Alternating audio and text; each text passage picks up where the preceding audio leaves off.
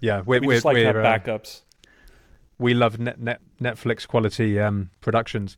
Okay, well, in which case, let, us kick off. So um, we've we've had a, a couple of technical problems with the stream, so now we're going to go pre-recorded instead, which is absolutely fine. So um, we're going to talk about quite a few things today. Now, one big theme I think is talking about enactivism and the kind of compatibility uh, between the free energy principle and enactivism. Uh, we're going to talk about um, uh, now we have to be very careful how we pronounce this word. It's autopoietic. Is that right, Maxwell? That's right. Yes. Amazing. Um, so we're going to talk Forgive about. me when I get it wrong. I'm going to get it wrong. I'm sorry. So we're talking about autopoietic uh, enactivism, which of which of course was the brainchild of uh, Varela. And um, there's an interesting paper that came out, which was actually quite critical of, of FEP, but we're going to talk about some of the points in that paper, and that was called Laying Down a Forking Path Tensions Between Enaction and the Free Energy Principle. And in that paper, there were a few areas. So there was the definition of autopoiesis, uh, historicity. So we'll talk about um, uh, temporal sequence invariance and non steady state equilibria and what it means to be ergodic. Um, there's this uh, critique about the non-stationarity of distributions, and also a really interesting discussion about internalism versus externalism, because of course the the enactive view is is is a form of externalized um, cognition, which is this very interesting view that you have cognizing elements outside of the mind in, in the environment around you. So we'll talk about that as well. We'll touch on goal directedness and also structure learning, which is uh, a really, really exciting thing in, in um, any, any Bayesian cognitive framework. Now, on the call today, we have obviously, first of all, Professor Carl Friston, the inventor of the free energy principle and active inference, a man who requires no introduction whatsoever. Professor Friston, welcome to the show. Great to be back. Fabulous. Uh, we also have Dr. Maxwell Ramstead, one of the top scholars in the free energy principle and the active inference uh, literature. Of course, we've had Maxwell on very recently, but welcome back, uh, Maxwell. Always a pleasure, gentlemen. Amazing. And we also have a, a new face. Uh, Professor Buckley, would you like to introduce yourself? Yeah, yeah. So, um, uh, yeah, my uh, I'm a faculty member at the University of Sussex, but I also work uh, with Verses uh, with Maxwell uh, and Carl. So I have a background uh, originally in physics, a postgraduate in, um, in, physics, and then moved into cognitive robotics. I was kind of working in behavior-based robotics and enactivism somewhat early on my my PhD. Moved into kind of theoretical neuroscience. I kind of really uh, got interested in the free energy principle about uh, eight or nine, nine, or so years ago and wrote a review on it. Uh, originally, uh, you know, wanted to challenge it and then eventually fell in love with it and now think it's the right way to go for it for, for, for what we want to do. Uh, so yeah, I came as a skeptic and, uh, and then have been bashed into into into place. I do think now this is uh, is, is the correct way to think about things. Amazing. Well, let, let's let the bashing commence. Well, we'll, we'll move straight on, on, on the subject of enactivism. So there was this paper laying down a forking path, tensions between enaction and the free energy principle, and um, the name's very hard to pronounce. It was Esquiel uh, di Paolola. Pa- Ezekiel. Paolola. Ezekiel. Is that Ezekiel, Ezekiel okay. di Paolo? Yeah. Okay, thank you so much for that. Now, um, now, to, just just to be fair to them, because uh, Maxwell, you did actually couch FEP as enactivism 2.0, uh, despite the enactivists' rejection of um, information methods, and. Um, maybe we should start by defining enactivism, and, and also there's some similarities with this other idea called ecological psychology. Mm. Um, so why don't why don't we just start by framing some of these ideas up? That sounds good. Yeah, I think that's a great idea. Did do you so, have a like a pre-prepared definition you wanted to share, or do you want us to riff on this? Well, why don't why don't we start with uh, Varela's enactivism? So there are some. So so mm. it's um, in terms of philosophy, there are hints of existentialism and phenomenology and Eastern influences and focus on lived experience and, and stuff like that. One of the um, the core things is that they reject information processing and computationalism. They focus on actions and interactions. Um, it, it's a very embodied tradition. So why don't we just kind of start with that? Okay, yeah, that's a great way to set it up. Well, I, I mean, we should we should probably just add a little bit of uh, context and a few caveats before launching into this.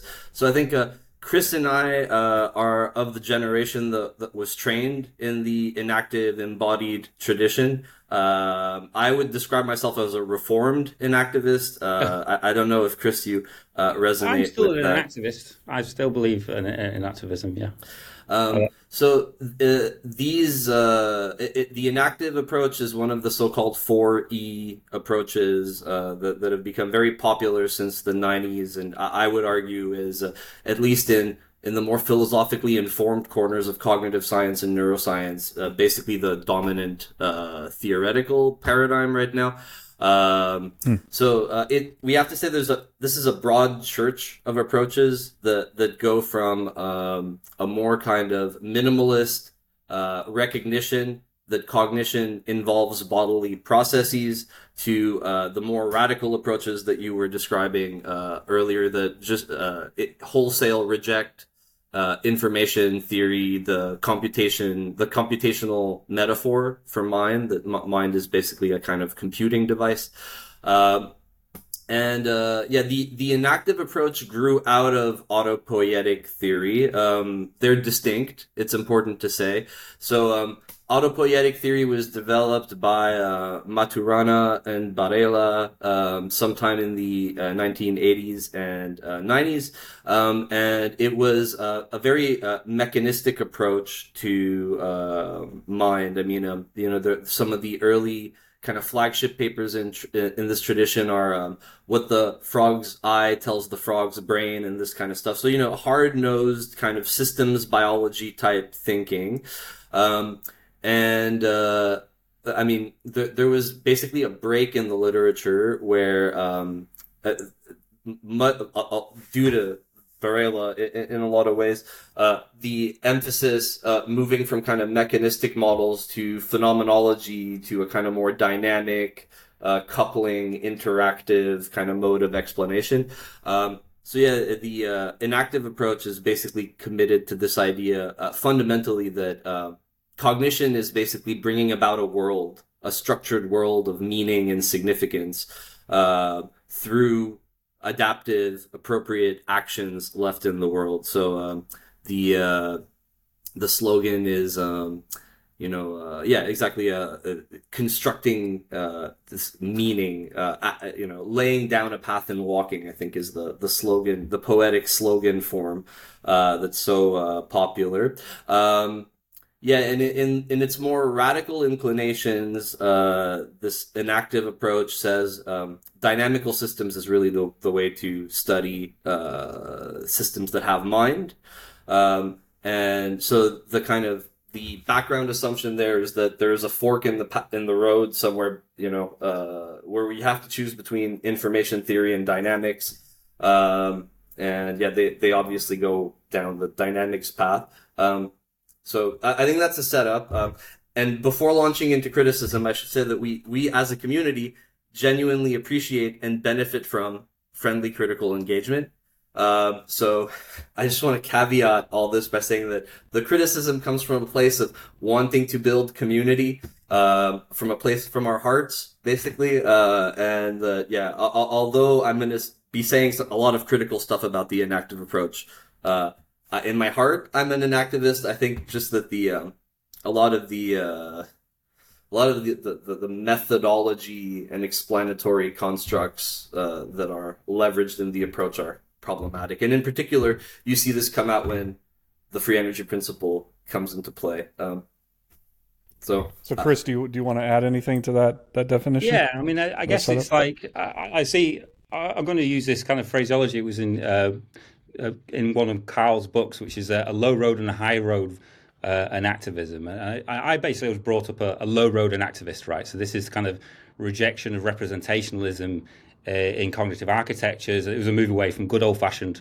artificial intelligence to embedded and embodied age, agents. So this is kind of the origin in, in Rodney Brooks's behavior based approaches to, to robotics. And those are the kinds of ideas uh, I still embrace. And then there's the kind of high road uh, enactivism, uh, which kind of embraces autopoiesis and operational closure at its heart. And I, I mean, uh, to, to me, I mean, if you're if you're a high road an activist, they are the same thing. They are they come from the same place. But I think there's a kind of there is a there are messages to take from an activism and the low road, which are super important for cognition, right? Without kind of going into the depths of the or uh, autopoiesis. Just in terms of like the language, I think um, I, I, think there is this split between dynamical systems theory, which is kind of the origins of uh, descriptions of autopoietic systems, and information theory. But that that community has begun to embrace, you know, a little bit of, of information theory.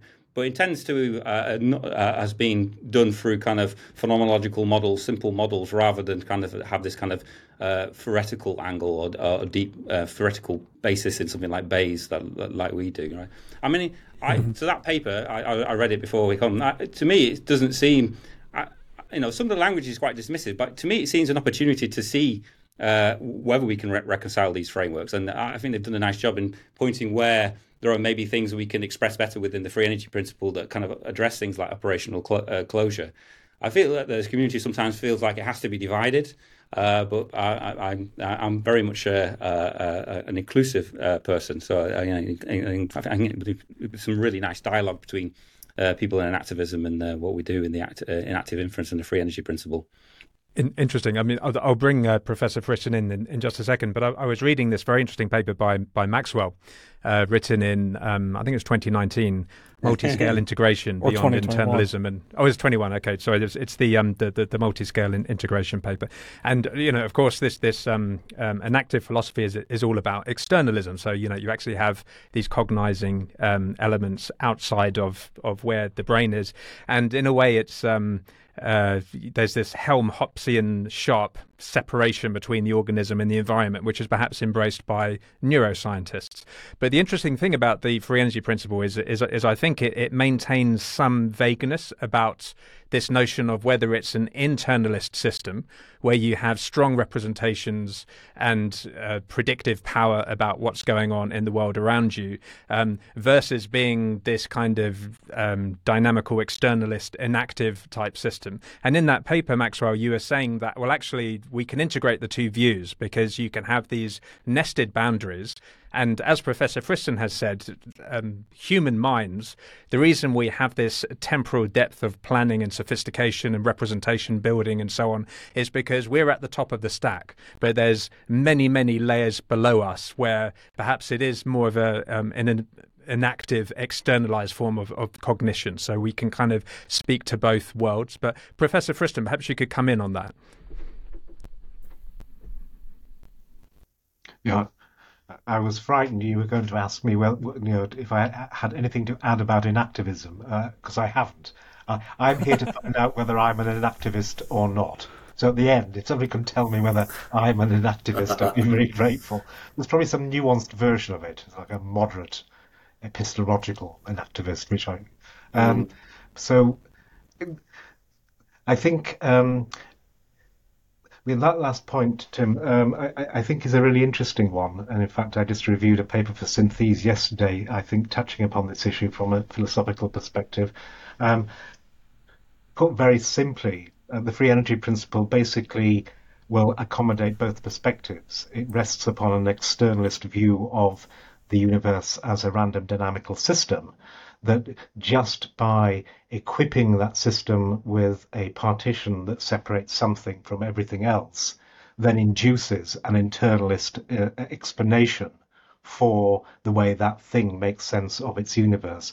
So there is a, a necessary enmeshing of both the externalist and the internalist perspectives.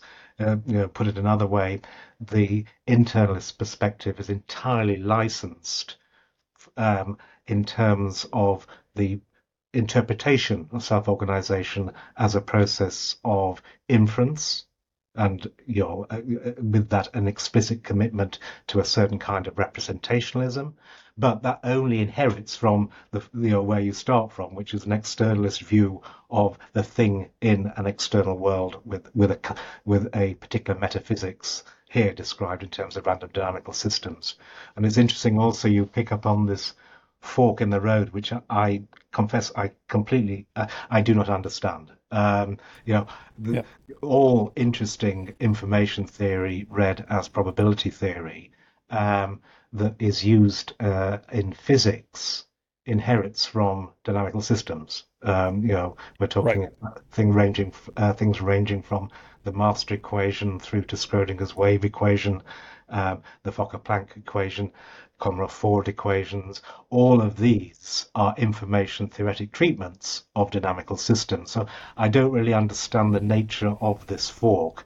Um, so I, pro- I, probably should now pass it but back. I think to it's the well, well, can I can I follow up on that, Chris, and then and then maybe you can answer. It, I don't get it either, and so what what confuses me about it is um, one of the the brilliant things about the free energy principle to me is this exact connection between random dynamical systems of a certain degree of complexity. Let's say approaching autopoietic, right? And and this behavior that they must manifest in order to to be what they are, right? Which is which is this balancing between between you know uncertainty and prediction and, mm. and that sort of thing. So to me, they're they're hand in glove. And so I guess my question to you, Chris, since you were going to jump in there, is what is the source of this conflict? Like, is it a fear that if it's link, if you link the information and and dynamics in this certain way that they have to conform to this principle that we're all going to be put out of work or we're not going to be able to study the things we want to study or, Chris, or Chris, do you mind if yeah. I just quickly interject with a little bit of context? Okay. Um, just to, I wanted to elaborate a little bit on what uh, Carl said because I think there there were some things in here that might not, in, what Carl said that might not be clear to uh, the audience, so that bears repeating. Um, the first is that uh, there's this idea that Markov blankets kind of seclude the organism uh, from the environment. This is sort of like the Helmholtz style story where uh, our relationship to the environment is in some sense only indirect and we are separated from the environment by our Markov blanket. The important thing to point out is that just definitionally, the Markov blanket comprises the set of degrees of freedom that separate and couple systems together. So it's it's it's not the the veil, it's the interface. So that's the first thing to point out. Uh, so uh, a radically internalist interpretation of the free energy principle doesn't work because you actually need external states to be in play for the math to work. If there are no external states, then there's nothing to track and there's nothing beyond the Markov blanket, so you don't get the story started. Mm-hmm. Like it doesn't get off the ground. Uh, if you don't assume that there are these things that the particle in question that the thing that you're interested in is a tuning to and that the, the, so there needs to be something to couple and to be separated from for the story to get off the ground. So uh, yeah it's a it, it, if you write down your dynamical systems equations it's always the generative model that we keep talking about is defined over your internal blanket and external state. So that's the first point. What carl and is saying is the other the other way around too which is if you're empty of all internal states and and you, every single state you have can be influenced from the outside. Well, there's less to talk about. Well, then right? you're not a thing, strictly yeah. speaking, right? Uh, that so you know the it's it's definitional to what it is to be a thing to have this kind of interface between that thing and other things. So that's a first point.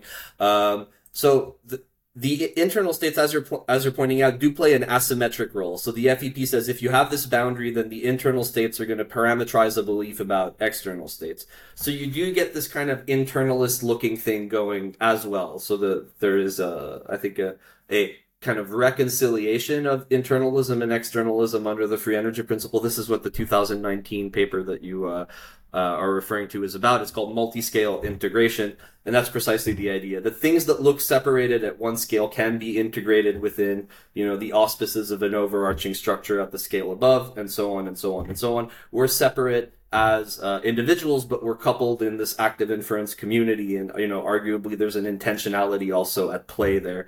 Uh, same thing for our cells, right? Our cells are separate because they have their individual boundaries, but then they're integrated on the time scale of m- me as an organism and so on. Um, so that's that was about internalism and externalism. I wanted to speak quickly to the split between dynamics and information theory. Uh, whenever I talk to my friends in high-end mathematics about this, they are always as perplexed as you know Keith and Carl you are because it's a nonsensical starting point. Um, to do dynamical systems theory seriously, you at some point are going to need to appeal to information theoretic uh, measures. So, for example, uh, distances in state space. So, you know, the enactivists are all fun, you know, they like to appeal to dynamical systems theory and stuff, but the systems that they're considering are usually extremely simple with a few degrees of freedom that are coupled together. But if you want to do like, you know, grown up dynamical systems theory, then you're going to need to appeal to things like information length to describe the really the, the metrics on your state space. You can't avoid that. Uh, similarly, when we're talking about information, we're talking about dynamical, you know, the dynamic time course of the, these couplings. So we're interested in the dynamics of information. These things are not actually separable. The idea that they are, uh, comes from uh, philosophy actually. Uh, it's a, a, set of papers uh, from the basically late 80s early 90s by uh, van gelder uh, and port.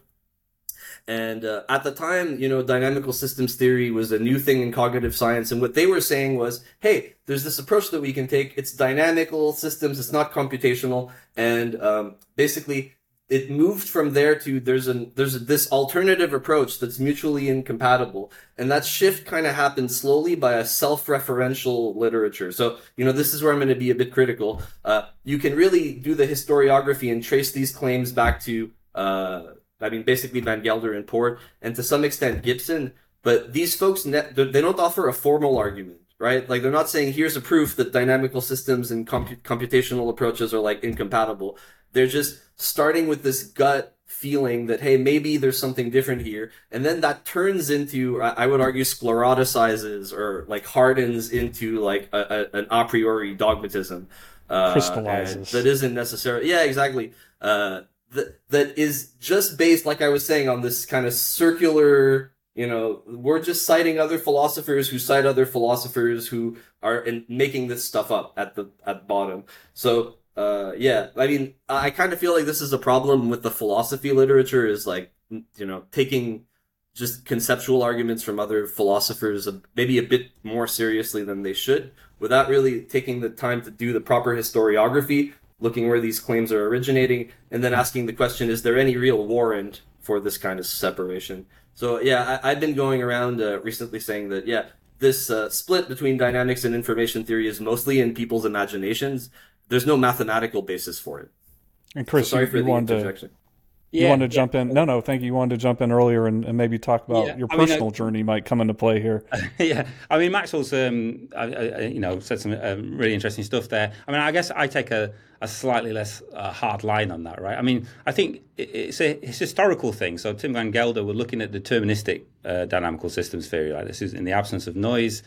Uh, and unless you do ensembles of systems, it's not there's no clear pathway then to, to information uh, theory. And, and, and, initially in uh, models, uh, when uh, in the 80s and 90s, it was typically yeah, deterministic dynamical systems theory, looking at bifurcations and so on. And then, but the, obviously, the richer the richer set of descriptions is stochastic dynamical systems theory, and that's when information theory becomes irreplaceable, right? This become, and then they become fully enmeshed these these descriptions, as Carl writes about um, so nicely in lots of his work, right? But I think you know, I, I didn't see the forking path as kind of this. I, know that in the community that there's a history of using dynamical systems theory, and there's a sense in which the free energy has really embraced information theory. I didn't see that that's uh, as a as a key, uh, the fork, the key in the fork of the path, right? Um, I mean, I, I, got to say that it's a it's way out of my area. This uh, this kind of depth uh, of philosophy, but it seemed to me the kind of the problem of the definition of operational closure that that seemed to be uh, um, upsetting to um, uh, you know Randall Beer and Ezekiel Di Paolo, and and, and the, the, the fact that they don't think that can be embraced by the tenets of the free energy principle. I mean, I, I don't. I think they, they they made a nice case. I don't think it a priori that's the case. I, I, can't see uh, there was a hands down argument that there is this forking path. It, I still think it's an interesting angle to take. Uh, to think deeply about operational closure within the free energy principle is, um, uh, I know Maxwell has, and he's going to tell you the answers to this, but I, you know, uh, so I'm just aware of the the trickiness in def- defining operational closure that's happened in the literature in the last 20 years, and really in an inability to kind of really get a concrete quantitative description of what we mean by operational closure. Uh, and so, you know, I guess it's uh, uh, to say that we've simply solved it within the free energy principle that might uh, uh, that, that, might have put some yeah. backs up somewhere. but you know, Maxwell maybe can give you a bit more insight to this because he's thought uh, deeply about how to yeah. define operational closure within the free can, energy. Can principle. I can I um can I frame it up for for you, Maxwell? So um the paper. Absolutely quoted you actually. I think you you um you said on on one of your papers that there is an analogy um, almost a direct mapping between this concept of organizational closure and a Markov blanket. And of course, the Markov blanket is this conditional independence that you were talking about, and you, and you also called it an interface earlier on. And um, when they speak about the definition of, of autopoiesis, they say that I think the way that you folks in the FEP literature couch it is mostly as a form of autonomy, which is this ability to maintain your own identity under precarious position, you know, um, situations. And they say, um, well, the the Varela kind of definition of autopoiesis is very much about um, structure and organization. So it's not it's not just maintaining your own identity, but it, but it's about um, this self organization and, and this kind of generating structure as well. So I wonder just just with those things on, on the table, could could you could you um, absolutely. Uh, so in in that paper, I confess that I probably should have spoken. We probably should have spoken a bit more precisely. We say the Markov blanket formalism uh, what we mean by that is, and I don't think that this was fully appreciated by the authors at the time. Um, what we mean is Markov blankets and the generative models, right? Because th- so what, you know the claim is, right? Well, let's remind the audience. Just put the terms on the table. A, a generative model, right, is our model of the dependencies that link the states and parameters that make up a given system, right? So uh, it is our way of talking about basically the causal connective tissue or structure that underwrites a given system. And what the free energy principle says is if the underlying system has is disconnected in a certain appropriate way, then you get this tracking behavior. And formally speaking, it says if there's a Markov blanket in this dependency structure, right? If conditioned on certain blanket states, then it looks as if subsets of the system are independent from each other, but also tracking each other. Then you know you yeah you get this interesting uh, behavior. Like the uh, if there is this Markov blanket is if there is this independent structure, then you will get this tracking behavior. That's what the free energy principle is talking about. Uh, so of course, it's not sufficient to say uh, that things are carved out in a specific way and therefore you know you can say interesting things about them uh, but i think what's missed in the argument uh, and this has to do with like you know i think the the app the the the I'll say provocatively the, the dogmatic commitment to anti-representationalism is like what when the enactivists read generative model, they mean a model in my head that I carry around. They they hear like a representation, right? The the uh, but what, what's really at stake is the, the generative model is the dependency structure, right? So if you have the right kind of dependency structure that generates a Markov blanket, I would say that you have what the enactivists call operational closure. Uh, in fact, you can show this mathematically. It's I don't think it's appreciated, but um, there is a duality uh, that has been rigorously established. Uh, Dalton Sakthivadivel uh, is probably the uh, main proponent of the, this work, but you know Carl has done a lot of work over the last two decades in this direction. Um, yeah, I think the uh, the kind of core idea to uh, remember is that minimizing your variational entropy with your variational free energy with respect to a generative model right? So the usual free energy story, right, is dual to or equivalent to maximizing your entropy with respect to a set of constraints. So when the enactivists talk about constraint closure and all this stuff, you know, uh, uh, Alicia Juarrero's new uh, book, uh, Context Changes Everything, the enactivists uh, in, in the autopoietic uh, tradition really want to go hard on this and say, well, what you really need to do is map a set of constraints such that the system kind of self generates. Well, that is rigorously and absolutely equivalent to minimizing your free energy with respect to a generative model. There's no difference there. So we're talking about the same thing. We're talking about the way well, that like a set of structured dependencies generates a thing that's able to sustain itself over time. And as I was saying, this this sustained over time is a way of describing the interface or coupling between the system and its environment. So the just mathematically we're talking about the same thing. Uh, and, Maxwell, and let you, me, but let me ask sure. a question here because there's, and and this is hopefully can because I like Carl, I want to find out if I'm an activist. So mm. maybe maybe you can help set us up for considering this. A big bone of contention for them in that paper is this distinction that they have in their mind between structure and organization. Mm-hmm. And they seem to get upset when any attempt is made to link organization to structure. For example, if, you know, to me, the Markov boundary that's say analogous to a um, a uh, animal cell membrane, I understand as a former person who studied biology that the molecules of that membrane are in flux, things come and go, proteins are added, carbohydrates are removed, etc. I don't have in my mind a set of molecules that's like there forever in some type of like, you know, um, stationary structure. Like it's a very dynamic kind of system. But they seem to say, oh no, if you equate, if you equate, you know, a Markov boundary to an organizational structure, then you're making this, you know, fallacy of kind where you're associating like an organization with like the substrate that you know manifests that in reality.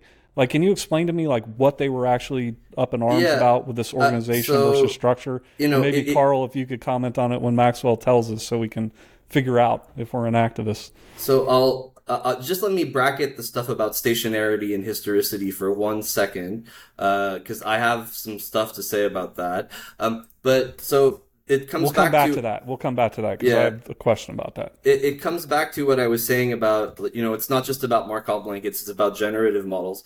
If you don't appreciate the distinction and w- what you think we're saying is Markov blankets tell the whole story, then obviously you're gonna you know think that we're conflating structure and organization. When you realize that what we're talking about is uh, you know a Markov blanket within this dependency structure right? Th- then I think you you move to something else. I would say like what the enactivists call structure corresponds to these Markov blankets that we're drawing, and the organization we talk about and we harness in the generative model, right? remember, the generative model is not my internal representation in my head. It's the overall dependency structure of the system. It's what they would call the organization of the system. So, I mean, I would agree that we shouldn't conflate them, and I would, you know, add that we don't uh, that yeah. there are distinct constructs that map onto these things. Um, and you know, I would also point out that Markov blankets are flexible. Um, we uh, will be putting out uh, work uh, over the next few months on uh, wandering Markov blankets. Like we've got that figured out algorithmically now. We uh, can draw cool. a blanket around a yeah. flame and stuff like that now. So we've got all of that working. Uh, and it's not. Problematic I've been looking forward to that since Carl mentioned it in the the first the first interview well, with him. let's let's um, we'll set an anchor to come back to that because that, that's very interesting actually. And actually, one comment you made in in your multi-scale paper was that these are ontological boundaries, by which I think you are implying that they are not a lens; they are fixed to to some extent. But I want to just stick on on this um, organization point for a second, though. So in in the paper, they said that um, essentially the way the FEP couches this is a is as a form of homeostasis which is just about you know maintaining structural properties. And when they spoke about organization, they said the conservation of organization is what's spoken about in the classic autopoietic literature. And I think you were just making the argument, Maxwell, that that that, generative model is in some sense the conservation of organization. So is that the missing link? I mean, maybe uh, Professor Friston, you can come in. Yeah, do you want to take that, Carl? I mean, I think that's right, but Carl will probably uh, comment more eloquently than I on that. I don't think so. I think you're being very eloquent. Thank you.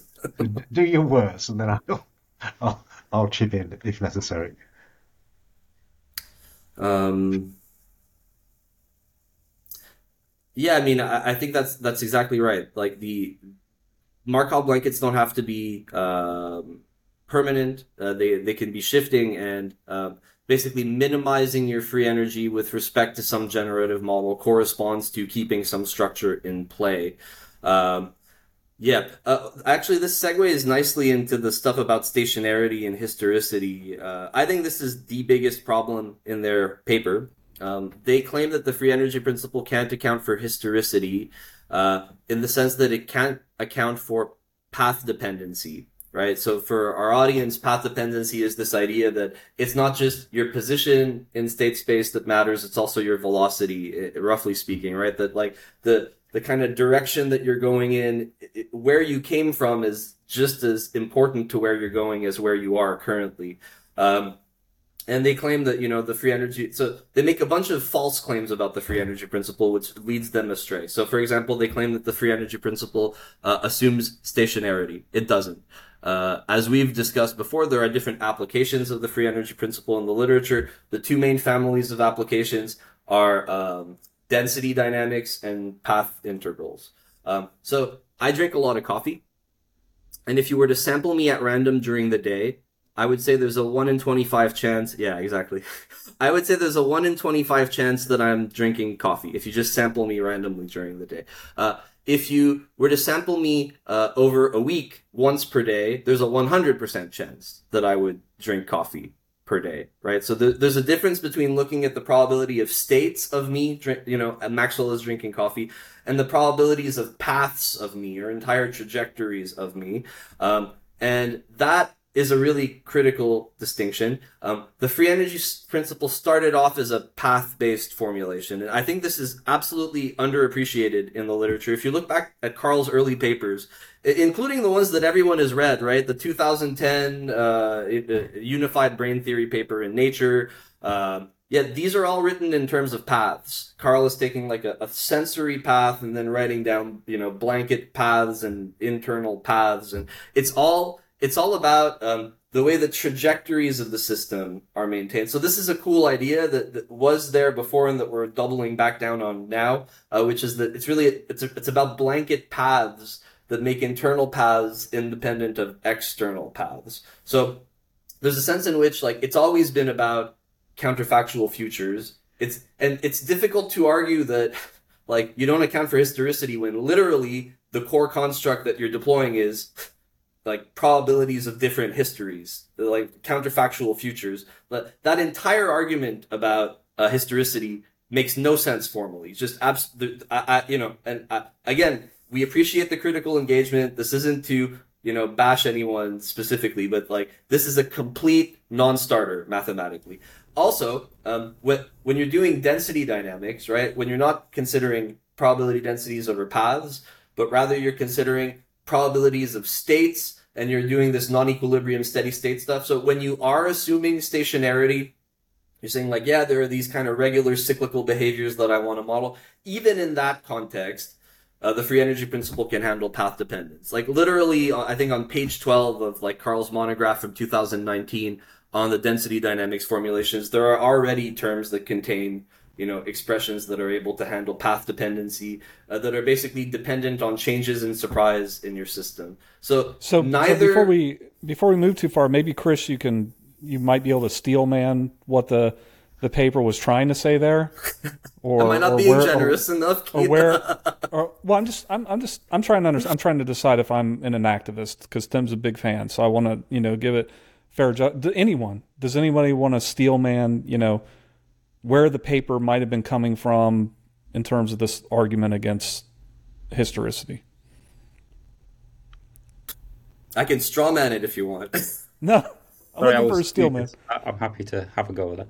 But I mean, so uh, we're a very broad church at, um, uh, uh, within this community, and we we we debate within ourselves about uh, the you know the, the, the, true origins and how we get these things out. So I actually uh, was worried about this historicity thing uh, uh, in, a, in, an earlier version we did in uh, we published in Physics Life Reviews with a, with a student, a very talented student of mine, and we we found real problems with it when we were in a state-based formulation of the system. And I, I know Maxwell uh, feels that, that even in the state-based description of probability densities that we can recover historicity.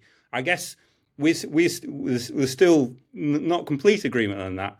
But the, what what's majorly happened in the in the free energy is this movement to paths, and I and I agree with uh, um, Maxwell. If you go back into Carl's original work, talking like uh, Carl is he's not here, but if you go back to Carl's original work, he was uh, framing it in terms of paths. But the presentations in the monograph were to do to do with states, and when we worked through that, we found it that the historicity was hard to to to, to get back into these systems. But the path formalization then makes it clear how historicity because it's built into the system because you're preserving sets of paths. You go to you know uh, homeorhesis rather than homeostasis. In, in, the descriptions of these systems, and then there's this kind of nice, elegant uh, way to deal with historicity, and you know, and I think so I, I, I, don't think that's a, a, real issue with the free energy principle. So, but I can imagine. I don't know what technical literature they've, they've read, but perhaps if they've read the state-based formulation, they had the same worries mm. about us about historicity. And if they read these new um, path-based stuff that uh, um, Maxwell and Dalton are developing, I think those kind of uh, dissolve. I think that it's a much richer okay. uh, framework now. So maybe Carl, um, mm. what were you thinking back then? When you did it as as paths. You know, maybe just give us uh, some some uh, thought behind your intuition for why you originally formulated it as you know path path integrals for path systems, and you know what your perspective is on what we've been discussing so far. Right. Um, I can't really remember. But, um, I suppose you know, the obvious answer is uh, much of this inherits from Richard Feynman's work on the path integral formulation. Indeed, the variational free energy can be traced mm. uh, uh, right back to, I think, probably his PhD thesis. I haven't actually read the PhD thesis, but I've been told all the maths you need is there. Um, so it would be difficult for me to conceive of a calculus that wasn't uh, framed in terms of um, in terms of paths until you start to try and draw graphics and explain to people who are not familiar um, with um, you know with the notion of, you know with the path formulation and its equivalence with um, density dynamics as articulated, say, with the Fokker-Planck equation, or I repeat, sort of Kolmogorov forward and um, backward equations. Um, so I think that is, um, you know, that's one really important aspect of historicity. Um, and becomes, I think, even more prescient when you think about deploying a path integral form, uh, formulation of self-organization in the context of 21st century physics, because what we're talking about now is a move away from 20th century equilibrium physics with point attractors to open systems that are far from equilibrium. So mathematically, um, or one mathematical bright line between the physics of equilibrium and the physics of non-equilibria, which is what the free energy principle um, is about, or specifically um, when um, non-equilibrium um, steady-state solutions admit a Markov blanket. But um, returning to the sort of um, what is definitive of non-equilibria, um, it is effectively the um, not the historicity, but the the the the, um, the itinerancy you get from solenoidal dynamics, sort of conservative dynamics that now supplement the dissipative flows that characterize completely classical physics and equilibrium, um, equilibria steady states. So, so if you wanted to define the difference between an open system or an out of equilibrium or a non-equilibrium system from an equilibrium system, the simple kind of systems that Chris was referring to in his, you know, um, uh, toy models of, you know, does the free energy principle work in, you know, in this kind of system? Um, then all you would do is write down um, the dynamics in terms of dissipative and conservative or non-dissipative divergence-free uh, components.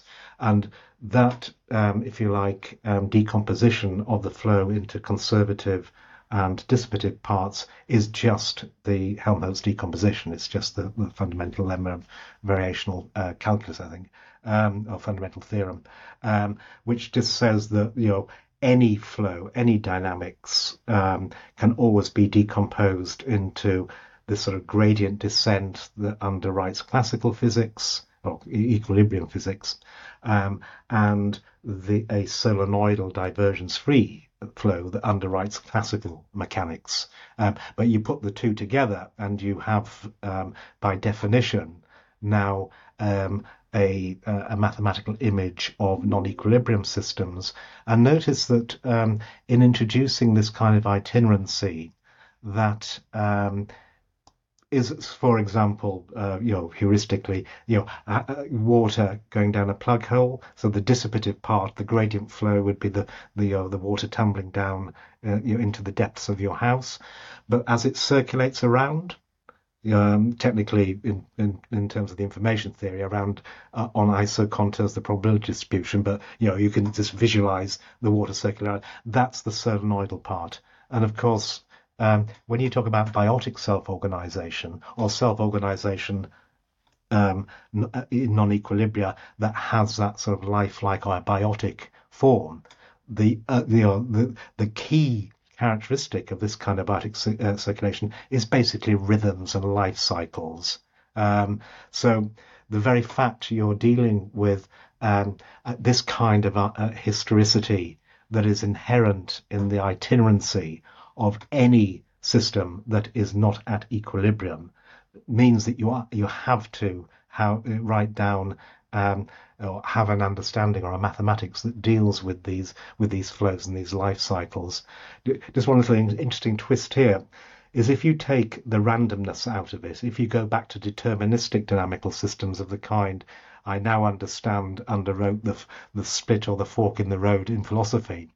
Um, what you do is you're basically removing from the perspective of the Helmholtz decomposition the dissipative part, and you're just left with the conservative part. What is that? That's just Newtonian mechanics. It's just classical mechanics, which is why the sun, uh, we rotate around the sun, or the moon takes these orbits. This is just this solenoidal flow. In the limit, that you've ignored the randomness that you that, that um, calls for the information theoretical probabilistic descriptions you know of any world. So the, the free energy principle doesn't deal with all kinds of systems. It deals with um, systems that have an admixture of both the dissipative and the solenoidal or divergence free parts. If you wanted to just do the dissipative parts, you do quantum mechanics. If you just wanted to do the solenoidal part, you do classical mechanics and deterministic systems. But in the middle, you're, you're in the Goldilocks regime in which you and I operate. We're talking about stochastic chaos, uh, basically. Another description of this itinerancy. So I think that that's that's you know one aspect of historicity which uh, you know is celebrated in the physics of self-organization. Um, and I keep using the word self-organization because I read autopoiesis as self-creation or at least self-maintenance. Uh, I now appreciate it's not quite self. Um, it's be, slightly beyond self-maintenance, and and and uh, um, in the sense that you know to create um, uh, you know implies something slightly greater, and that may be. Um, I'm going to have to ask Chris. Um, it may be related to operational closure. So I'd like to, if somebody could just, just describe for me and the audience what operational closure is, that that would be quite nice. But before you do, um, there is another in, important aspect of historicity, uh, which we haven't mentioned, which inherits from um, the deployment of the free energy principle, or perhaps just the Helmholtz decomposition, um, in using the apparatus of the renormalization group. And what that brings to the table is a separation of temporal scales. And as soon as you have that in play, there's a different kind of historicity which you, you, you have to accommodate in any given calculus, certainly for open systems, um, which means that the, the, the kind of steady state solutions that are non equilibrium steady state solutions we are talking about in the context, of the path integral formulation, um, only exist over a certain time scale. There's always a time scale above that contextualizes it, and there's always a time scale below that is much, much faster, where things live for very, very short periods of time. And I think that's another important aspect of historicity that we're not talking about a unique or privileged time scale here. So when people talk about stationarity or ergodicity or um, steady states, um, we, there, they, you know, one cannot say that this is the um, configuration of a system at t equals infinity, the, the, you know, because you have to acknowledge that there is no privileged right. timescale. Saying at this timescale, we will assume there is a steady state solution, but we have to be very explicit. It's at this timescale, and this does not apply at the timescale above or the timescale below. And interestingly, uh, just mathematically, it, well, perhaps a naive mathematical or certainly a physicist's mathematical perspective. Um, the very fact you have this separation of time scale basically means that there are fast, there's fast stuff or fast dynamics and slow dynamics. Uh, and at the end of the day, if you now consider what is the difference between the flow of states that you would find in a deterministic random uh, deterministic uh, dynamical system and the random fluctuations that convert it into a random dynamical system. The only difference between these things is whether they're fast or slow.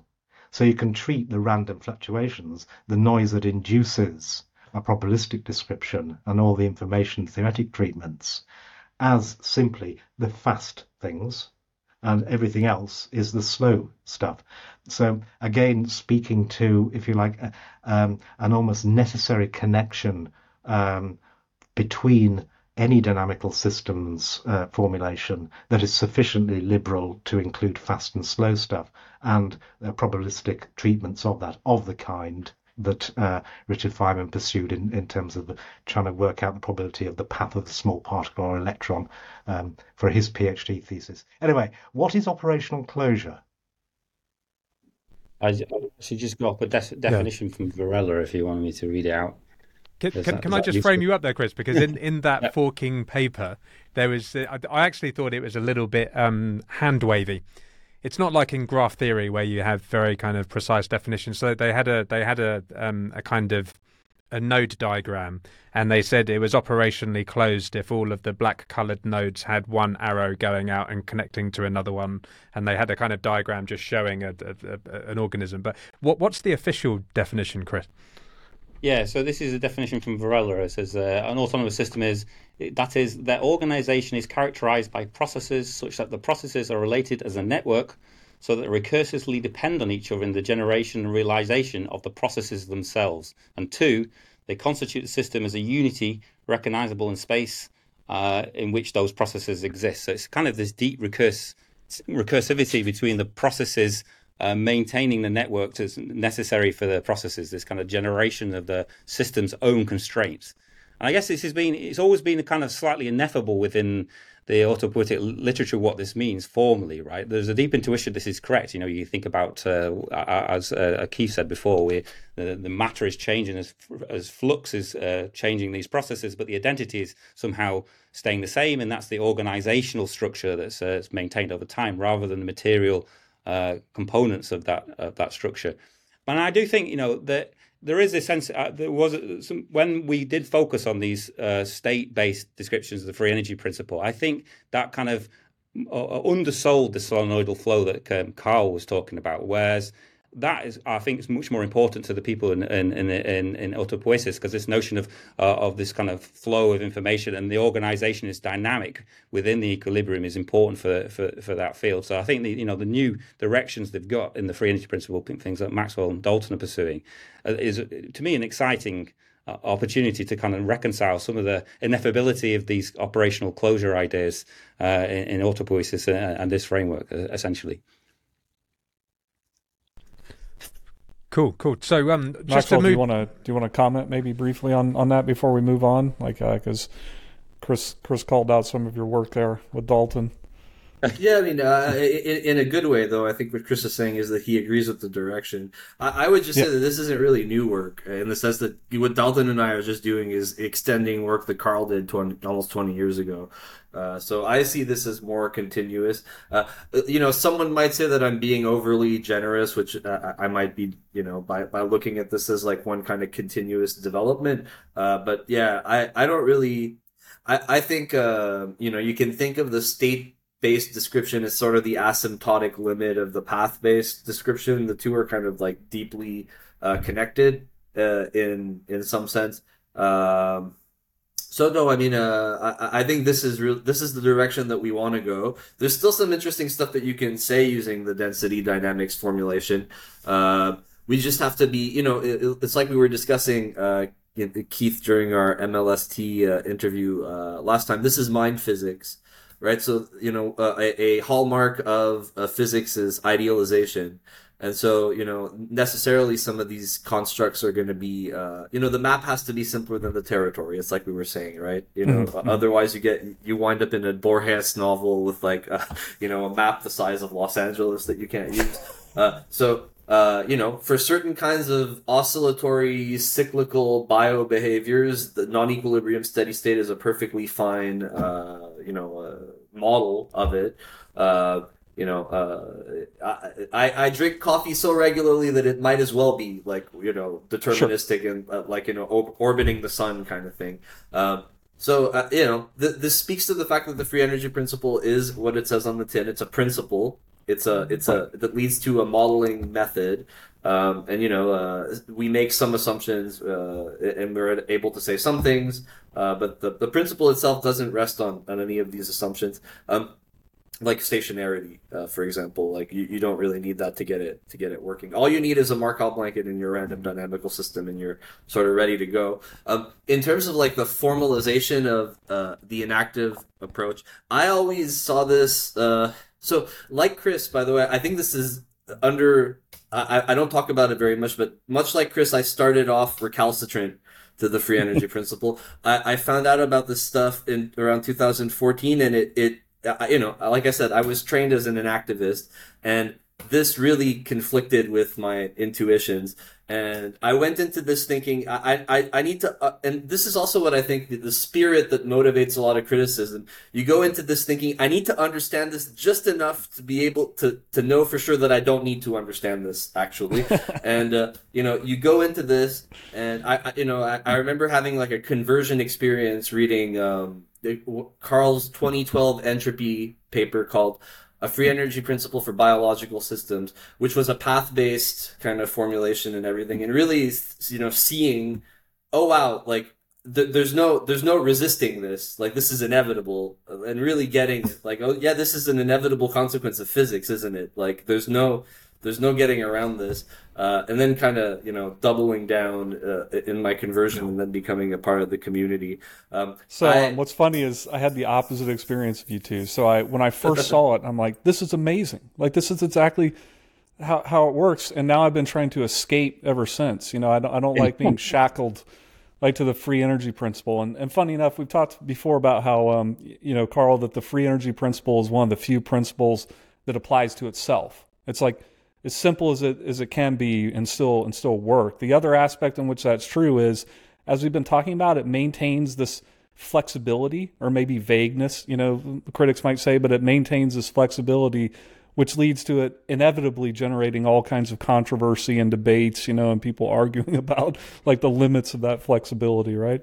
One thing I would quickly point out is like uh, there there's this sense, I think, in the literature that there are like 17 different possible interpretations of the free energy principle, and that you can make right. it say one thing and its opposite. Right. Uh, what I've been going around saying is no, that's not correct. There's only the free energy principle, and it, it has the implications that it does.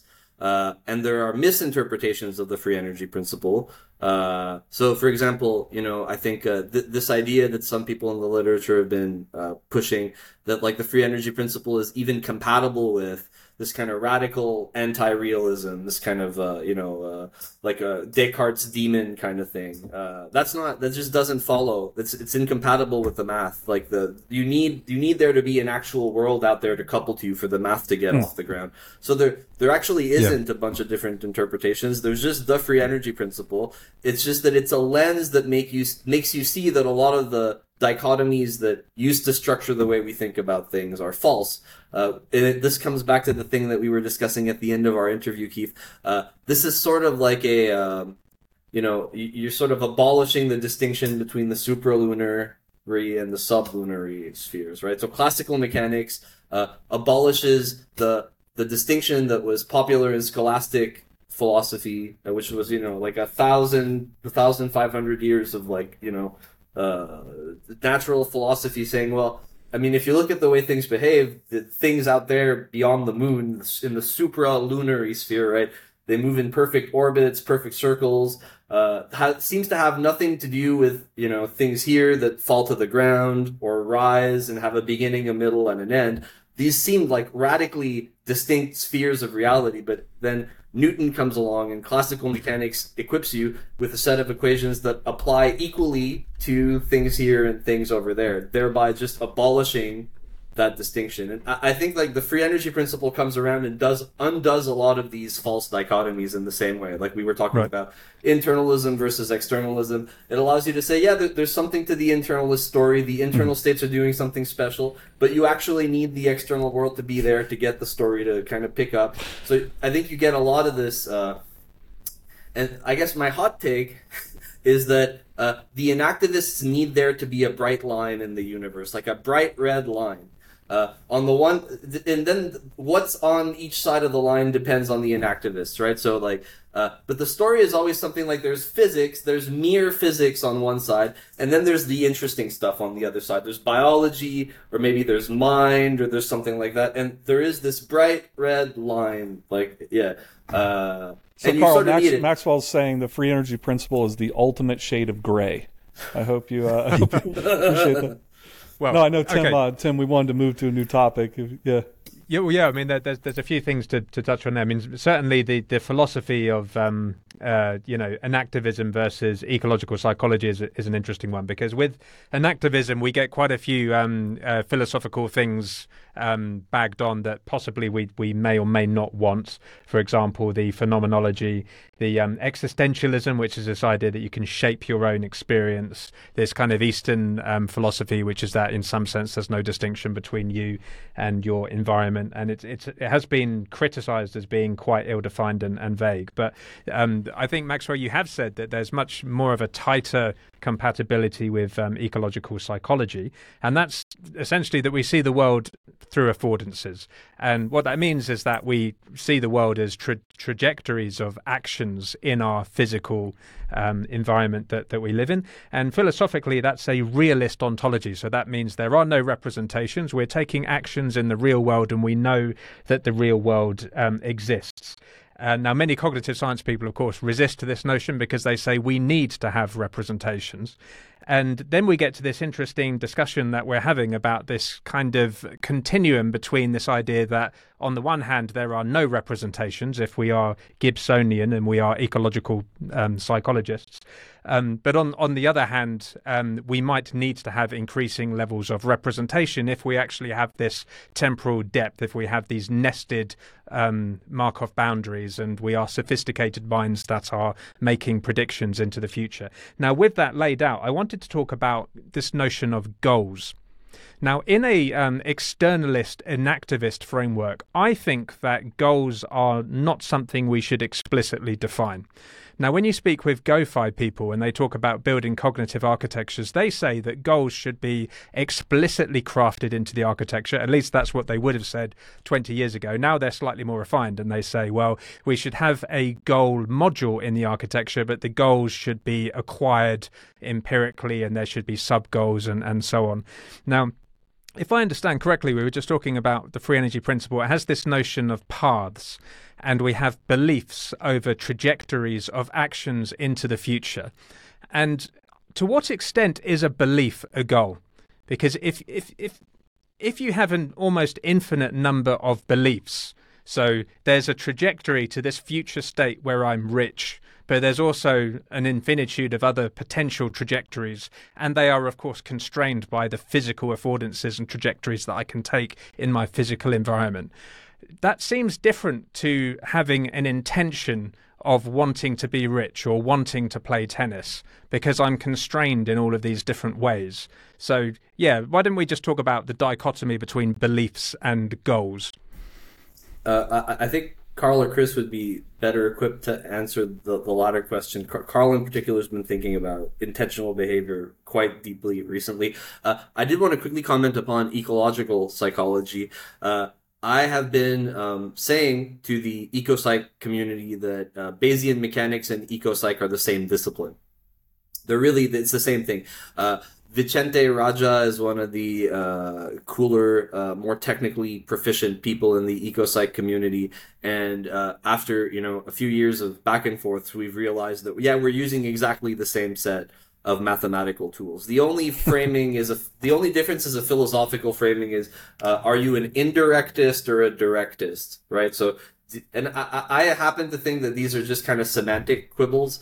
If you look at the more contemporary ecopsych literature, so the ecopsych people are te- tend to be much more sophisticated technically than the enactive people. And one thing that they have in common is that they don't reject information theory out of hand. They want a richer notion of information, like ecological information or semantic information, some kind of information that has some relevance to the environment, uh, you know, the, the organisms like, uh, milieu, it's, it's umwelt, it's, it's world of life, uh, but they're not rejecting information theory. In fact, uh, Gibson's original ambition was to apply physics to the study of perception, just straight up. Uh, you know, so it's all about like you know energy, the the, the energy on the perceptual arrays and and all of this stuff. It's essentially, I think, the same project from a methodological and mathematical perspective. The main difference is just uh, an enacted an, a, an ecological psychologist, sorry, would say that we perceive things directly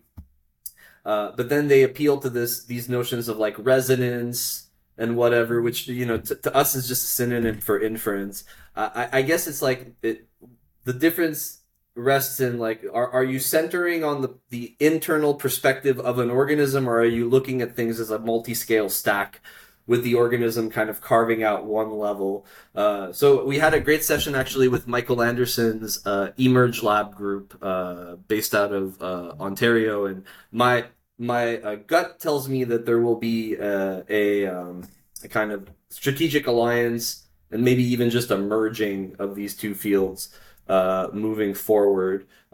Yeah, and you know, for the more cynical part of me thinks that the the merger of free energy principle and ecopsych gives you everything that you might want out of enactivism, but without any of the you know heavy kind of metaphysical or philosophical baggage that seems to be you know hindering progress in that field. So that's my thing about ecopsych.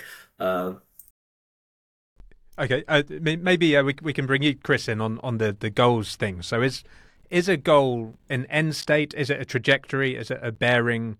And mm. is it is it does it exist explicitly in the externalist view of cognition?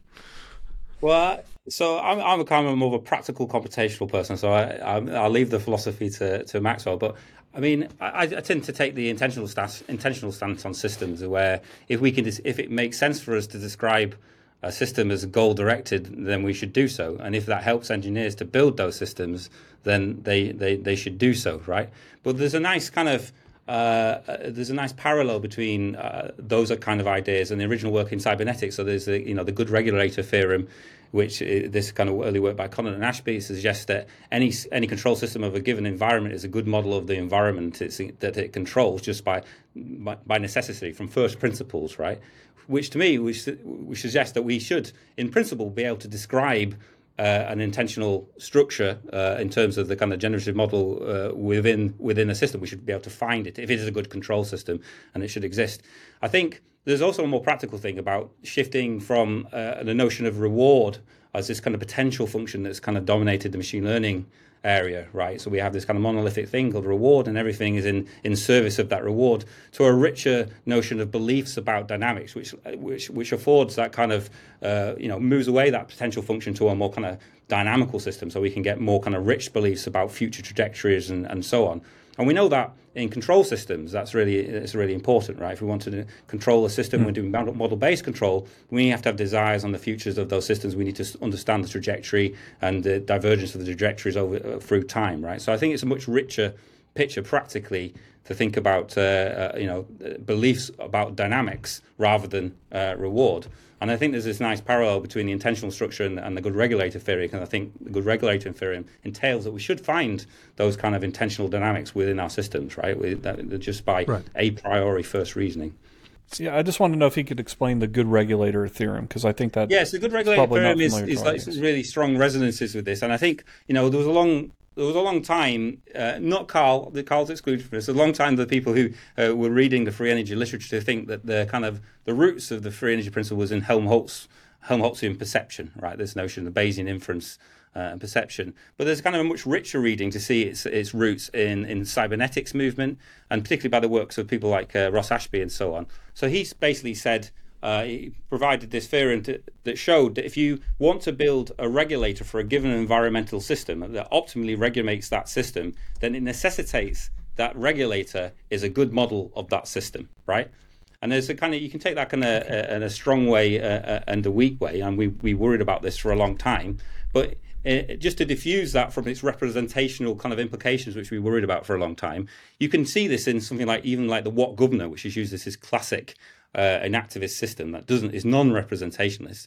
But there are kind of a, there, there's a sense in which the dynamics of the Watt governor needs to mirror the fluctuations of the, the steam engine mm. it's regulating, and it's that kind of coupling and that kind of uh, reflection of those dynamics which is important uh, for the regulation of that system, right? So that kind of you can back out that you know I think this is very nicely aligned with the intentional stance and it demands uh, an intentional stance if yeah. you if you if you if you if you're committed to this notion of the good regulator theorem. To yeah, uh, riff on your point of the intentional stance, I, I, think that that's a fascinating way of looking at it, um, Chris, and, and to bring you in, Professor Friston. So um, Professor Daniel Dennett had this notion of the intentional stance that um, when we, you know, we, we essentially have a mental model of the intentions of other agents and we use that to understand their behavior. And an intention is a goal If you think about it, it's, it's something I want to do. But in this dynamical um, systems framework, it's not explicitly coded anywhere. It kind of emerges. And of course, it's a subjective state. So we've spoken about mental phenomenal states being encoded in our generative model, in our in our free energy framework. And those states will, of course, have um, intentional, um, you know, representations of the other agents that we're dealing with. So I guess just the, the question back to you, Professor Friston, how do goals kind of get encoded in, in this dynamics? Yeah, that's a great question. I, I know the answer you want because you don't like goals, do you? So, or you, um, well, I don't mind if they're. I, I, guess the answer is they're emergent, which is yes, which is exactly. Yeah. That's I was groping for that. Yes, they, they have to. You know, you have to find a physics where it looks as if there are goals uh, and they emerge from a particular kind of self-organization. I, and I think that's that's been beautifully illustrated just in the, in the previous conversations you've had. Um, you know, ranging from um, the work of uh, um, Ross Ashby on his homeostat, which I think would be better nowadays called an allostat, but we, we just stick with the homeostat. Because, you know, does homeostasis have a goal? Do, does my physiology have the goal of maintaining my temperature at 37 degrees centigrade? It certainly looks like that. Do I intend to do that? Well, um, I think on one reading of intention, yes. Uh, you know, um, and certainly on an allostatic um, reading of um, behaviors that have this temporal depth and are the consequence of plans into the future, you know, putting uh, turning on the thermostat or putting on clothes, I think then you know you're getting much closer to this sort of more anthropomorphic notion of intentionality, where there I think there are goals, there are there are endpoints. Um, so I guess that the question then um, is, you know, at what point would these different kinds of intentionality or goal-directed behavior emerge from self-organization? Um, and in which, what particular kinds of systems would you expect to see this, these these these behaviors? I think there's some fairly straightforward answers from the point of view of the physicist, not not the philosopher. Um, so if you just look at um, the different kinds of systems that you could apply the free energy principle to, um, we've talked about one of them um, right at the beginning uh, when considering Markov blankets that did not have any have any internal states. Uh, for example, a stone. Yeah. So every state of this thing is just a Markov blanket, and it is in reciprocal exchange with the external states. Um, so that would be when the internal states are empty. Well, are there other kinds of systems that you could have? Well, you could imagine systems that didn't have any active states. Um, but you know, um, most interesting systems do have active states, and then you ask about the relative contribution of these random fluctuations to the dynamics, you know, of the self-organization. And if you just follow the maths through, um, the path integral, uh, in particular, um, maths of the uh, dynamics that any system at a particular temporal scale must have, if its internal or autonomous dynamics um, or the dynamics, the flows of the internal states and the uh, the blanket states that constitute a particle or a person, when they become um, sufficiently precise. So when we get, become big enough um, and cool enough. So let's assume that we're we're we're, we're Big, we're, we're, bigger than a quantum scale, but not too big to become classical. So we're not the size of the moon, but we are roughly your size and my size, or perhaps the size of a, a mouse or an insect through to, to an elephant or a giraffe. Um, then you have uh, this interesting situation of these very precise dynamics, and they're precise just because we are big. So all the random fluctuations are averaged away. Uh, in this particular case, then you can dem- you can um, show that these particular kinds of things or Markov blankets um, have a very well defined probability distribution over paths into the future, specifically the paths of the active states. So let's assume that there are certain kinds of particles or creatures um, that have active states and they have, um, uh, you know, um, they, and the blanket states enshroud a sufficient number of internal states.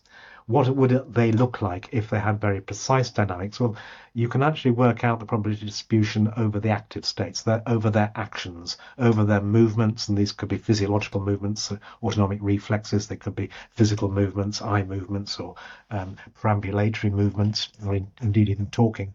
Um, and it uh, transpires that the the, the, um, the probability distribution over these particular paths of active states has an interesting functional form when written in terms of the potential or the log probability. We call that an expected free energy. Um, and that expected free energy, when you just write it down, um, passes into or can, can be decomposed into things that um, people have been dealing with for uh, centuries, um, uh, specifically um, the expected information gain, and the expected reward or utility, where reward or utility is um, scored by the um, the log probability of occupying an attractive state or rewarding state. And I use the word attractive state deliberately because it is just um, part of the pullback attractor that um, affords the application of um, the you know the path integral formulation. Um, it's just the characteristic states this kind of thing occupies. So the the goalness, if you like, is is um, um, inherent in the characteristics of the particle or person that you're trying to describe. So for certain kinds of particles or persons, then it will certainly look as if they are acting with long-term vision, namely planning, in a way to return themselves to their attracting set, which you could look, you could now regard as a goal uh, or a rewarded, or at least an attracting, uh, an attracting um, outcome or, um, um, or or state of being. So I think that kind of particle starts to now show the the deep intention. You know, it, it looks as if they are in, they are doing this because they intend some outcome. I think the next step, though, which is the one that you were speaking to, possibly Dan Dennett was in, uh, implying, is another, I think, step, which is, but does the does the internal state know that? You know, am I aware that I am planning?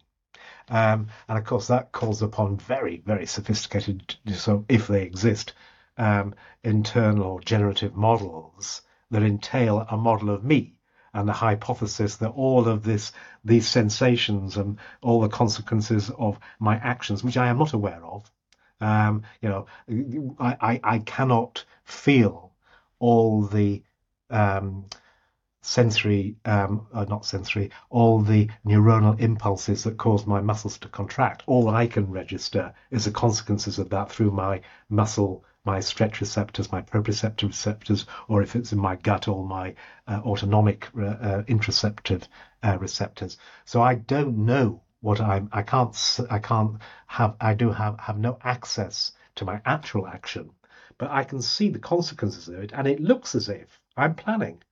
So I now have a hypothesis, right. a model, a fantasy that I am a thing, and I seem to have goals. And if I can learn the kinds of goals that I have, then I can now start to mentalize and have notions in my generative model about my goals. And then I can notice, oh, you have goals. Or perhaps it's the other way around. Perhaps, first of all, it looks as if the explanation for this random dynamical system over here called mom is actually, but she looks as if she plans. It looks as if she has goals. And then a few years later, if I develop a sense of self, well, perhaps I'm a thing like mum and that perhaps I have goals. So I think that you're you're t- from the point of view of Dan Dennett's intentional stance. I think we're talking about a very very particular kind of, of system um, that actually has this capacity to recognise first of all intentional like behaviours, long term planning dynamics in other conspecifics or things like itself, and then actually transcribe that and test the hypothesis. Well, perhaps I'm a thing like that as well. Perhaps I'm me. Perhaps yeah. And what and what's beautiful about what you just said there, and, and all three of you have said this in different different ways. So I want to dwell on this just a bit because I think it's a source of the misunderstanding and or controversy about the free energy principle. So earlier, Maxwell, you had said, you know, it's really a model about the couplings and and the isolations together, the couplings and the decouplings and the dynamics between them. Uh, you know, Carl, you just said systems will behave as if they had intentions. Whether or not they really have intentions or not is kind of a different philosophical question, but they'll behave as if they had intentions. And Chris, you brought up, you know, the Watt governor, which is it's it's obviously a very simple dynamic system, you know, a spinning centrifuge, some, you know, arm bar, like whatever else, and yet it's it's not as though it's a literal model in the sense that I'm going to have a mathematic a mathematical model for what the steam engine is doing, but it's behaving as if it were an effective model of the steam engine because hey, when it's slightly out of sync, the arm flexes a little bit, it readjusts, it's you know the spin changes slightly, things continue to work because if it didn't have the dynamics that were as if it had a model, the thing wouldn't function. It would just fall apart. So I guess what we're all what's all being said here is that systems at different scales will behave as if they had a model, even if they don't necessarily have a model in the sense of a person, like a person might have a conscious model from which they develop a plan or whatnot. But all these systems of varying scales and complexities still behave as if they had a model. They act to minimize the free energy as a consequence of you know being random dynamical systems that are self-maintaining. Yeah, I think that's a really elegantly put, and uh, actually that so this this kind of underwrites some of the worries we had about the the principle when we first started working on uh, working on it, as, as kind of coming from a, an enactivist or a, a, low low road an enactivist, this notion of kind of a, an explicit representationalism that you can you, you can get in these models, where the model is homo- homomorphic with the environment, right? And that doesn't doesn't it rankles people who've come from behavior based robotics and, and stuff like this. But then to kind of realize that there's a there's it's a richer relationship between the internal and the external that's being mirrored, right? It doesn't have to be this uh, homomorphic mapping, and also mm-hmm. the you know the actions are deeply involved in carving out the world that you represent. You live in your umwelt. Uh, you're a model of your umwelt. You're a model of regulating your umwelt, which is not in, you know, is not just a, this static separation of the of the agent from its environment. There's this deep coupling, which uh, which can, you know, which these kind of uh, mirrorings emerge from. But yeah, I think you you, you articulated it really well there. Can, can we just um, Maxwell, so, Carl, so... any any comments? Yeah. No, I think you did a great yeah. job. I agree with Chris. Like that, yeah. So I think we've got about 15 minutes left. So we'll we'll do two more topics. We'll end on structure learning and, and the practical implementations of the free energy principle. But I just wanted to touch on what you were talking about earlier, Maxwell, which is this notion of the boundaries being potentially vague or maybe even observer relative. Now, in your multi-scale paper, you did say use the word ontological boundaries. I think. Um, and I also wanted to talk about meaning. So there's the boundaries of cognition in the physical world. So we have this dynamical system and it kind of converges, and we've got these nested uh, kind of hierarchy of, of boundaries. But then, in a kind of Dennett sense, meaning emerges gradually, and the meaning kind of depends on your perspective. And the intentional stance also depends on your perspective. So different agents could look at different phenomena going on in their physical environment and they could ascribe different meaning in their generative models. So we seem to have this kind of weird two tier system where no longer are we even saying that the boundaries, the Markov boundaries, are fixed. They are potentially variable. And then the way that the agents construct meaning is also observer dependent.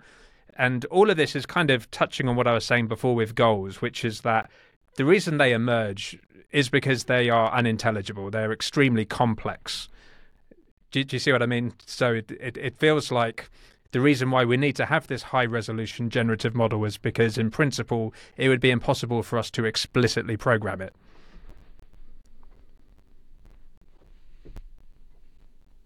So a few quick things about that. I mean, I think you're you're really identifying some of the key issues.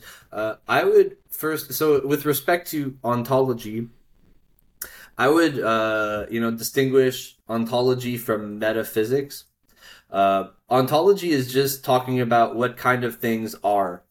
So when we say that the boundaries are ontological, uh, what we're saying is we're trying to capture kind of features of the map in some sense. And you know what we've argued uh, in, in, a paper recently is that the free energy principle is metaphorically speaking a map of that part of the territory that behaves like a map.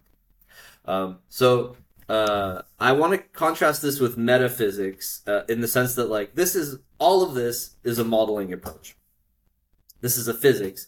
Uh, this isn't saying like once and for all these boundaries are here and crystallized and uh, just you know are, are are there independently of you know the way that we are are experiencing or sampling or interacting with the world like that that kind of metaphysical stuff is not what's at stake. Um, yeah so in, in the paper you're referring to we describe I, we describe these uh, markov blankets as existential boundaries uh, in the sense that they're both epistemological and ontological. They're ontological in the sense that they are definitional of what a thing is in, in this kind of physics based approach if you can pick out a thing as a physical thing, then it it it ought it has to have this blanket structure, and it's it's epistemological in the sense that it's this interface, right? Like the the thing itself can only know the world, and indeed we can only know the world, the the thing through this boundary.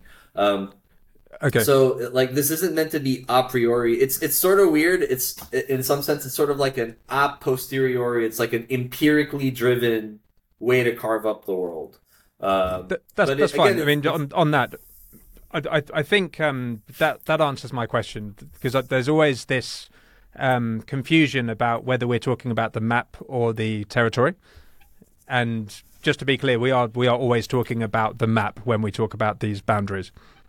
Yeah, the free energy principle is a map of the boundaries you can think of, and, and a yeah. map of what happens when things have boundaries. That it, and so yeah, that that that is important to keep in mind. Like we don't want to engage in map territory fall- fallacies. Uh, the free energy principle is a model. It's a scientific model, and it's a map. And it turns out to be the canonical way of modeling systems that are engaged in modeling. So if maximum entropy is the canonical way of modeling physical systems in physics, uh, it's it's the way of arriving at the most parsimonious model that generates uh, you know some data set, right? Uh, well, the free energy principle is equally a canonical way of modeling systems that also in turn seem to be engaged in this kind of modeling behavior. But yeah, it's it's a model, it's a map. Uh, you know, it, this probably is not the final word, and uh, you know we're we're uncovering some you know mathematical structure underneath the free energy principle and the principle of unitarity uh, and maximum caliber and all of this stuff that we're tentatively calling G theory for now, in, in homage to M theory from string theory uh, physics. Uh, so yeah, uh, you know, as most scientific models, like the progress of science uh, means that things will probably change. Like again, this isn't a metaphysics. This is uh, just a cohesive modeling approach that inherits from the physics of information and self organization. Um, I would quickly just point out that um, the uh, these things like seem intrinsically related to observer dependence because they, they are in some deep sense. Uh, Carl's 2019 monograph, a particular uh, a free energy principle for a particular physics, uh, ends on this idea that the free energy principle at core is a metrological statement, uh, where metrological means measure theoretic or relating to measurement. And it basically says, well, things that exist look as if they're constantly measuring themselves and like keeping themselves within certain bounds. Uh, so this is, and you know, this is even clearer from the quantum information theoretic formulation, where like literally what we're saying is that the free energy principle is a theory of observerness. Uh, you know, the, the sort of the it from bit, right? Like the it, it's it's thingness, but from another perspective, it's observerness, which which are kind of the same thing. I'm sure Carl could say that again more eloquently than I. Um, but at a high level, that's how I would respond to your point.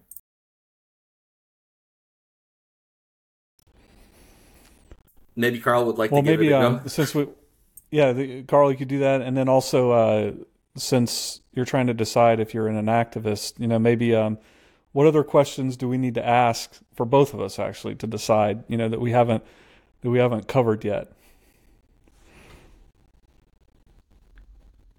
Yeah, because we can we can ask Maxwell and Chris uh, to. Um, um, so uh, just to pick up on that, that last exchange and come back to the free energy principle as being gloriously grey. Um, I think I like that because you know the, the validity of that principle as a method. So, you know, as a physicist, you'd read any principle as a method, something that you apply to something. Um, uh, I think is is underwritten not um, by its explanatory scope, but by its internal consistency with other principles that that, that uh, people do apply. And uh, Maxwell just mentioned one. Um, um, I think one important example of that, you know, beyond the principles of um, um, least action or variational principles that underwrite for, you know, um, say Richard Feynman's work. Uh, I, am thinking of uh, Jaynes's maximum entropy principle. So uh, Maxwell alluded to that in terms of maximum caliber. So maximum entropy of uh, distributions over states just now becomes transformed into distributions over um, paths when you move from uh, when you move uh, to the maximum caliber uh, principle. So the maximum caliber principle is just a max ent- uh, Jaynesian max entropy principle for a path integral for- formulation. Um, and I think that's important to realize the free energy principle just is that. It is just a constrained maximum caliber uh, principle or maximum entropy principle. And you may ask, well, where did the constraints from come from? That's just the generative model. It's just the description of the characteristic states of pullback attractor that constitutes the goals we are just talking about. So, um, you know, if you remember, free energy is just the um, expected energy, the constraint part, plus the entropy. Um, and therefore, um, when you're now drilling down on the constraint part, where, where does that come from? It's just a description of the pullback attractor or the characteristic states of the system that you're trying to uh, trying to understand. So I don't really look at the free energy principle as something terribly new. It's been implicit there all the time. It's just people using slightly different words for different concepts. So I think that's I can't remember why I'm saying this, but it, it seemed important to say. Um, and Maxwell, what were you just talking about? Because there was a link in terms of. Uh, uh, were you maybe uh, leading into the metrological aspects, the self measurement? Uh, that... Absolutely. I thought that was really important. Yes, that's right. So just looking backwards, um, you know, what is the the sibling of the or or, or um, yeah, the sibling of the free energy principle um, of um, in, the, in the past century, in the past say uh, few decades. I think that would be the maximum entropy principle, constrained maximum entropy principle. Looking forwards, what would be the bedfellows of the free energy principle? And I think I think that the that um, metrological or relational um, uh, thing is vitally important. I and you know I I, I love the work of um, um, Carlo Rovelli and, and his work with you know uh, uh, quantum uh, relational approaches to quantum mechanics, which is all about relationships. And of course, how do you how do you um, quantify a relationship? Well, it's just in terms of the interaction, the coupling, which is going to be a sparse coupling. It is just a measurement. It is just an observation. So inference, measurement, synchronization, sparse coupling, they're all the same thing. And I, so I, I, think that what will hopefully happen is that somebody will write down a math, possibly Dalton will write down um, a calculus that says all of these things are just the same way of looking at it. Oh, and I read yesterday, uh, because I had to, because I was reviewing this paper for Synthese,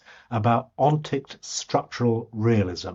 Ontic structural realism. And it seems to me that that is basically philosophers having discovered the same um, underlying fabric. The, the, the, reality is in the measurement, but it's a, the measurement of how we relate to each other via that measurement of, of, of, of each other, or things measuring other things, it's purely in terms of, of their relationships. So I, I think that, that you know there there is a lot of, if you like, um, work to be done from the point of view of FE, you know, free energy principle theorists in consolidating the links to what has gone in terms of things like maximum entropy principle and what is to come in terms of, say, quantum loop gravity or Chris Fields' um, quantum information theoretic treatment of um, holographic screens in the Markov blanket. And, you know, uh, at each point, the FEP will become grayer because it will be less easy to discriminate it from everything else that stood the test of time. Uh, Chris, do you have any comments on that? You're on mute. You're on mute, yeah. You're on mute, Chris. Sorry. Uh, so yeah, I think I'll leave it there. It's a bit too deep into the philosophy for me, and we've got two experts here, so I'll I'll I'll pass. Wonderful. And um, to my point earlier, I mean, we, we won't go into it now, but um, one of, I guess my perspective is it all seems like epistemology to me rather than on ontology. And maybe we can um, debate that a little bit more a bit later on. But um, as our uploads are all quite slow, and I want to check that we secure this beautiful interview, I'm going to cut it off at, at this point. But, gentlemen, it's been an absolute honour. Thank you so much for coming on MLST. Yeah, it means you. so much to me. Genuinely, awesome. always a pleasure, gentlemen. This is uh, always great fun. Beautiful, beautiful. Yeah, I always enjoy Wonderful.